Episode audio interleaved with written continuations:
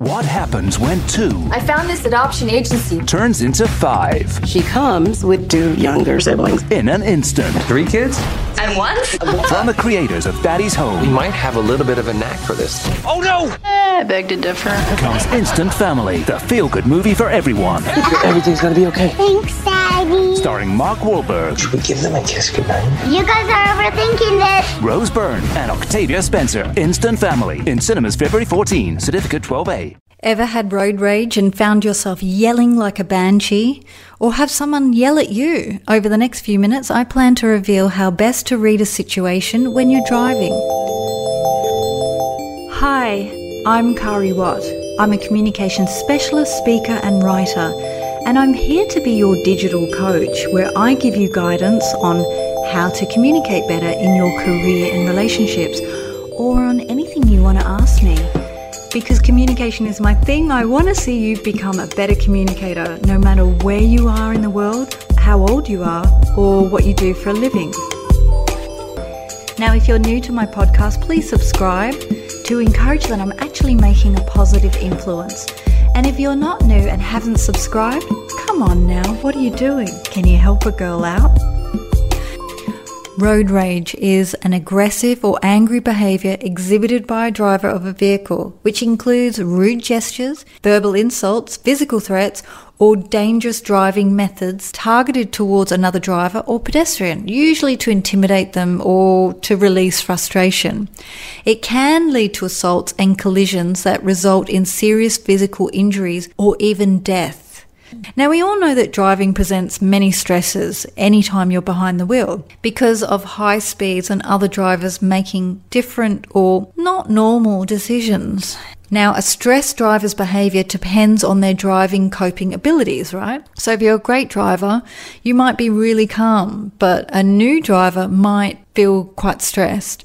Generally, drivers who score high on aggression tests have used direct confrontation when faced with stress while driving. So, these include honking the horn for a long time, swerving, tailgating, and attempting to fight the other driver. Now, many drivers who experience road rage actually admit they commit more traffic violations. As the stress increases, the likelihood of a person having road rage increases dramatically. And if a person has road rage, their stress levels increase.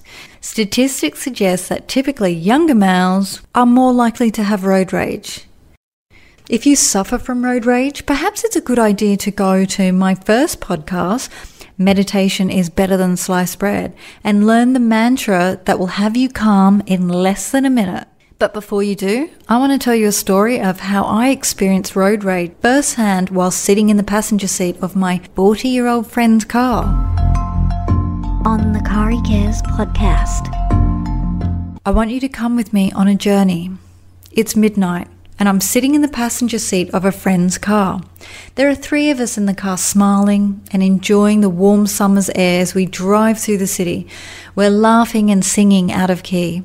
Then, all of a sudden, heading straight towards us, slowly, is another car.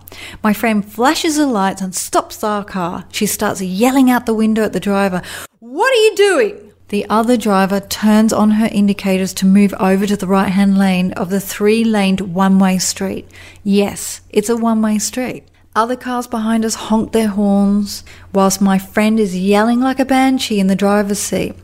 While the drama is going on around me, I look over to the driver in the other car, who clearly appears really disorientated and extremely frightened. I'm trying to work out what words to use to calm my friend down and help the poor driver. It's here that I have to use my calm voice, like my teacher voice, to help take over.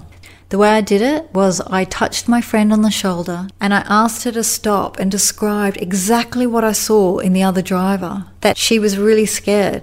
It took a while for my friend to calm down. If you need some calming influence, listen to podcast one Meditation is Better Than Sliced Bread for an easy and quick mantra that will help you calm down.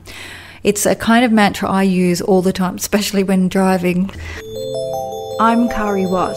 I'm a communication specialist, speaker, and writer, and I'm here to be your digital coach where I give you guidance on how to communicate better in your career and relationships. Please subscribe for some good vibes and because it's free. This happened last weekend. And my friends and I ended up helping this disorientated driver. We ended up blocking up the oncoming traffic with our car. One of my friends got out to stop the traffic behind us, whilst myself and the friend in the driver's seat spoke to the disorientated driver. We calmly directed her car to back up and turn around. Now, the woman's face was so grateful that tears stopped rolling down her face. She was really scared and she was so lost. It didn't take us long, and in the meantime, other drivers were yelling at us, not taking the time to actually look and read the situation, not understanding that someone, this poor woman, was actually in distress, and that we weren't drunk women trying to make a scene in the middle of the road, but assertive in helping someone out, another person who was disorientated. Now, this whole scene made me feel sick that this poor person was left in this situation and no one else wanted to help. Not one other driver could make the effort. And it freaked me out. You know, this is where I have to point out that everyone has a story. And you don't know what just happened to her. She may be coming from the hospital after her husband has died. Or perhaps her daughter just had a baby and she's trying to drive her daughter's car home, not having driven in the city for a long time. I mean, the streets of Sydney have changed a lot in the past 20 years. I mean, there are so many one ways and diversions that it can become confusing, even when you do know your way around. Perhaps this woman had an argument with her oppressive husband who beats her. Now, you may be thinking she was probably drunk, but as a communication specialist and a teetotaler myself, I actually spoke with her and her response was very clear and I didn't smell alcohol on her at all. You never know what a person is going through. When did we as a human race become so desensitized? When did we become jackals and hunters? Where have our decent communication skills gone? Have we become so desensitized by the things we watch on Netflix and Stan? Like streaming shows have made us so utterly inhuman that in a city full of people, we've become aggressive that we've forgotten the human kindness of compassion. Shows such as Pretty Little Liars, where lying becomes the norm, and trying to hurt each other or kill each other is actually expected and is forgiven. It's kind of strange, that show. I don't know if you watched it, but it kind of freaks me out. I wouldn't want friends like that. Then there's Grimm, where it's the normal to be fighting every day for your life, where a cop is the superhuman called a Grimm who can see monsters in people, whereas most people can't see the monsters. But then, are all monsters beasts? I mean, some monsters are not really monsters, are they? They just look like monsters, but they might not be evil. It's kind of weird. Anyway, my point is that the shows are so angry, aggressive, full of hatred, bigotry, and fear that it's no wonder we're becoming this way with each other. But the total curveball for me was witnessing my friend's road rage. Here's a woman who wears a lot of pink and is very feminine, and she was yelling her lungs out like a hunter. And it's where we have to really think before we speak to another person.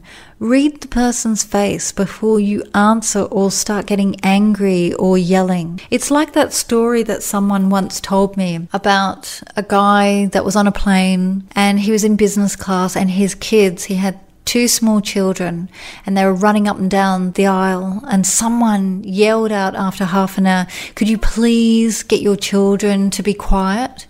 And he turned round and he calmly said to them, you know, usually I would do that, but their mother died two weeks ago and this is the first time I've seen them laughing and enjoying themselves.